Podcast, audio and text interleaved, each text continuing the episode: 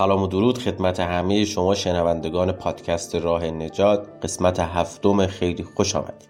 در این قسمت قراره که بحث مدیریت رو مطرح بکنیم.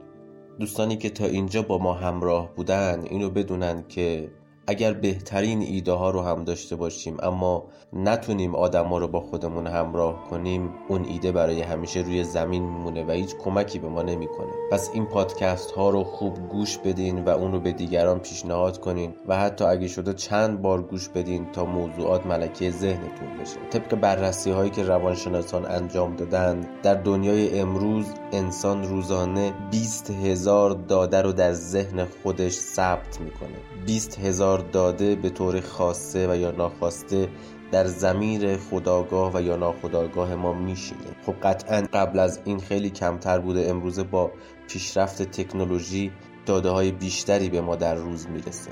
باید این توان رو داشته باشیم که این داده ها رو از هم تفکیک کنیم. ببینیم آیا از میان این چند نوعی که برشمردیم یعنی حکومت سلطنتی یا منارشی پادشاهی منارشی و حکومت یک گروه مشخص به دلیل داشتن ویژگی ها خواه اریستوکراسی و خواه اولیگارشی و حکومت جمهوری یا رپوبلیک کدام یک از اینها با مبانی اسلام در زمینه حکومت سازگارتره؟ از میان این چند نوعی که یاد کردیم نوع جمهوری حکومت جمهوری با مبانی اسلام در زمینه زمامداری سازگارتر است. حالا من یک بار دیگه بحث نظریه و ایده رو به شما توضیح میدم. یه مثال می‌زنم. فرض کنین که چند تا دوست دور هم جمع میشن و تصمیم می‌گیرن که همه با هم ورزش کنن. یه برنامه بچینن برای ورزش کردن. احساس می‌کنن که بدنهاشون کرخ شده و دیگه توانایی قبلی رو ندارن و وقتی یه خورده کار می‌کنن زود خسته میشن. تصمیم اینه که ورزش کنن. یک تغییری قراره در زندگی خودشون ایجاد کنن. هر کسی یه پیشنهادی میده. هر کسی با توجه به ذهنیتی که از ورزش داره یه پیشنهادی میده. یکی نگاهش به ورزش تفریحه یکی نگاهش به ورزش پرورش اندامه و هر کدوم با توجه به ذهنیتی که دارن پیشنهادهای خودشون رو میدن. یکی میگه بریم استخر یکی میگه بریم کوهنوردی یکی میگه بریم باشگاه. اینها همه میشه ایده. اون کسی که گفته استخر یک ایده ای پشتش داشته و مثلا از ورزش کردن تفریح کردن رو هم مد نظر داشته. خلاصه همه قبول می‌کنن و میپذیرن که برن استخر. این استخر یک ایده بود. یک ایده برای هم ورزش و هم تفریح. اما این هم ورزش و هم تفریح رو همه نمی‌دونن. همه فقط استخرش رو قبول کردن. اونها هم با ذهنیت خودشون. یعنی این گروه هر کدوم با ذهنیت خودشون پیشنهاد استخر رو قبول کردن. یعنی یک سری افراد نخبه در اول انقلاب جمهوری اسلامی رو قبول کردن هر کدوم با ذهنیت خودشون و رفتن به سمت نوشتن قانون و ساختارها بدون اینکه نظریه ای رو بنویسن. خب در همین مثال استخر حالا نظریش موارد مختلفی رو باید بیارن روی کاغذ. اینکه ما چه مقدارش رو باید تفریح کنیم چه مقدارش رو باید ورزش کنیم و نقطه هدفمون از تفریح و ورزش چیه؟ به چه نقطه ای از ورزش باید برسیم؟ به چه نقطه ای از آمادگی جسمانی باید برسیم؟ به چه نقطه ای از لحاظ روحی و روانی باید برسیم؟ چه مقدار قرار هزینه بکنیم و چقدر منابع مالی داریم؟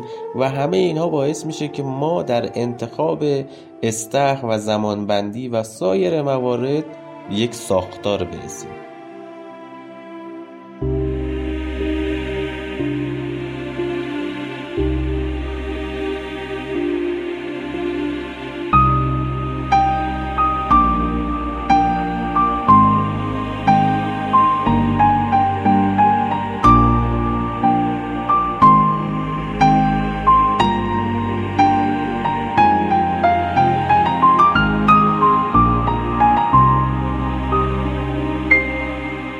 شمالم تا جنوبم عشق.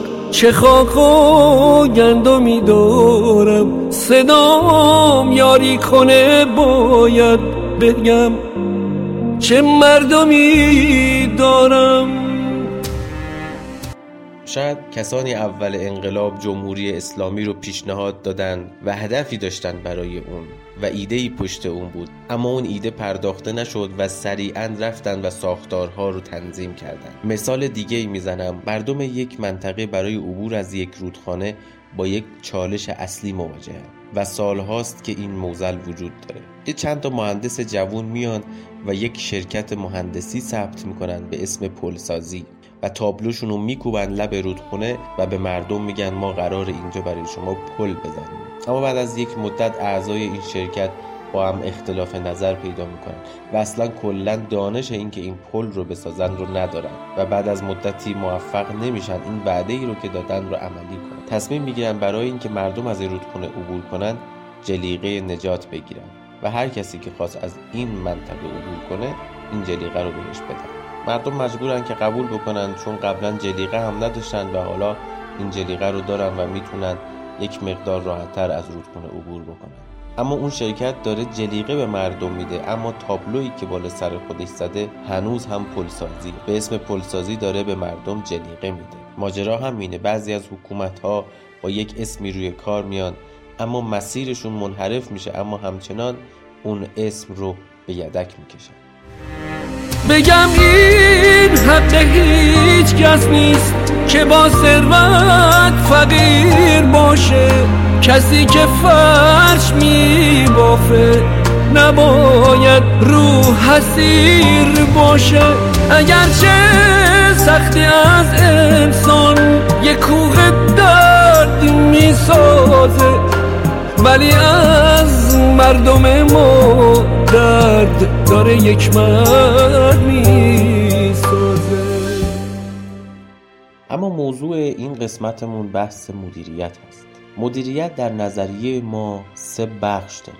اولا انتخاب مدیران دوم ساختار تصمیم گیری و سوم برنامه و بودجه که اینها رو در قسمت های بعد توضیح میدیم. بحث انتخاب مدیران یک ریشه در نظریه داره و یک ریشه در ساختارها داره. یعنی اول باید در نظریه ما مشخص بکنیم وضعیت مدیران ما در نظریه چیه. نگاه نظریه نسبت به مدیران چگونه است؟ و بعد با الهام از اون نکات نظریه ساختارهای مدیریتی رو بچیم و ساختارهای انتخاب مدیران رو تنظیم کنیم. دعواهای ما دعوایی نیست که برای خدا باشد. اینا از گوشتون همه بیرون کنید. همه عجیب. همه ما. از گوشمون بیرون کنید که دعوای ما برای خداست. ما برای مصالح اسلام دعوا می‌کنیم. خیر مسئله این حرفا نی منو نمیشه بازی داد.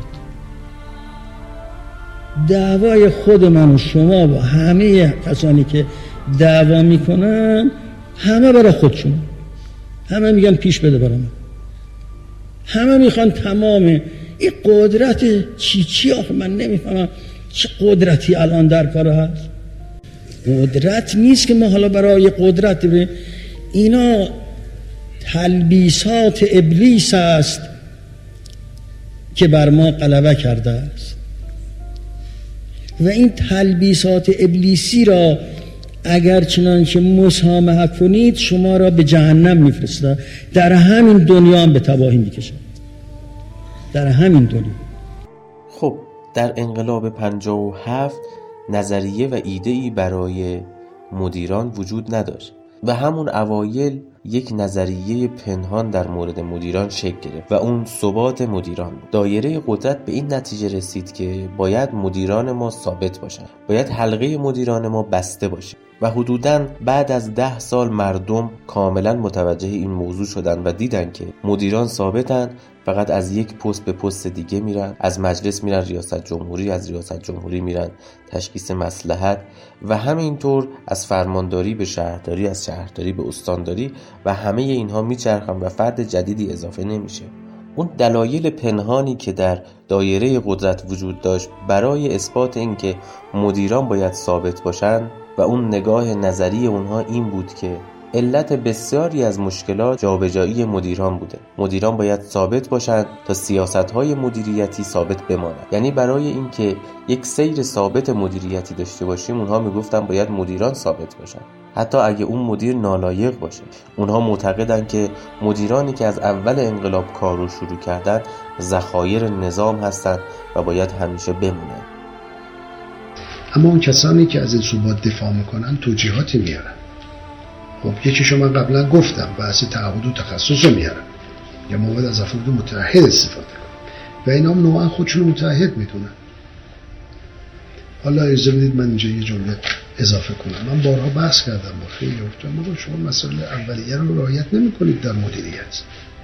منابع عظیم بیت المال داره تلف میشه تو مدیریت رو چطور اسم می‌کنی متحدی این تعریف متحد از کجا در آوردی؟ یک عنوانی که معمولا بهش تکیه می‌کنن بحث های امنیتی است که به نوعی خودش یه نوع گزینش میگه ما هر کسی رو نمی‌تونیم اجازه بدیم بیاد. معمولا لایه های دیکتاتوری وقتی شکل می‌گیره برای توجیه دوام خودشون این حرف رو می‌زنن. گفتم یکیش شخصیت پیدا میشه خودشون رو دلسوزتر از همه نسبت به کشور و جامعه باور می‌کنن. و آروم آروم بقیه رو اصلا همه رو منفی تلقی می‌کنن. میگن هر کس می‌خواد بیاد باید اول ما احرازش کنیم. اثبات بشه که این آدم خوبی است. در که خودشون روز اول وقتی رفتن سر این پست و مأموریت ها این مسیر رو طی نکردن. هیتلر حاضر بود تمام بشر از بین برد و خودش در اون قدرت بین همون آلمان باقی باشه. اون نژاد بالاتر. و این چیزی که در مغز هیتلر است در مغز همه شما هست. خودتون قفلت دارید. در مغز همه این مطلب هست که همه برند و من تا نرید سراغ این که یک انصافی در کار باشد یه توجهی به خدا در کار باشد. یه حسابی در کار باشد که خودتون از خودتون حساب بکشید که من امروز می‌خوام چه بکنم؟ می‌خوام همه مملکت ایران رو به هم بزنم برای اینکه من باشم و هیچ نباشه. نه همه باشید تو همه هم حفظ کنید مملکت رو. همه باشید و همه رو قانون عمل بکنید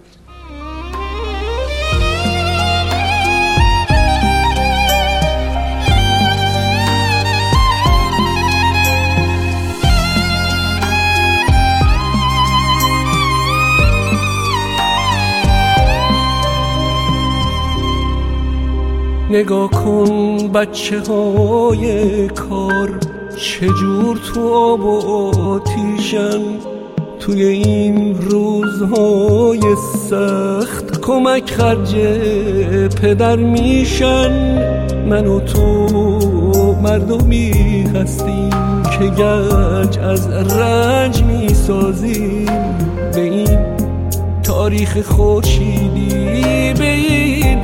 فرهنگ می نازیم من و تو مردمی هستیم که آینده تو مشت ماست. که از هفتاد نسل قبل هزار استوره پشت ماست. همه دوستان توجه دارن. وقتی ما ساختاری رو تعریف می‌کنیم اگر مدیران در اونجا ثابت باشند به مرور یک ساختار غیررسمی به موازات این ساختار رسمی شکل می‌گیره که فقط اختیار داره و هیچ مسئولیتی نداره. ناشناخته است. با یه تلفن سیر تصمیمات رو تغییر میده. و در این ساختار غیررسمی اون چیزی که ارجعیت پیدا می‌کنه منافع کسانی است که در این ساختار حضور دارن که بخشی از مدیرانی هستند که ثبات پیدا کردن. فساد از همینجا نشأت می‌گیره. ناکارآمدی از همینجا نشأت می‌گیره. یه مدیری وقتی خیلی راحته که 20 سال قرار مدیر یه جا باشه اولین چیزی که از دست میده انگیزه خلاقیت و نوآوری و بروز بودنه. و اون اتفاق میفته. وقتی که مدیران ثابت میمانند یه تمرکز اختیارات و قدرت هم درشون پیدا میشه. به مرور هی اختیارات رو جلب می‌کنن متمرکز می‌کنن در خودشون.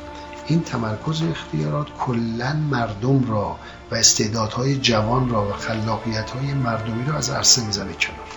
شمالم تا جنوبم اش چه خاک و گندمی دارم صدا یاری کنه باید بگم چه مردمی دارم.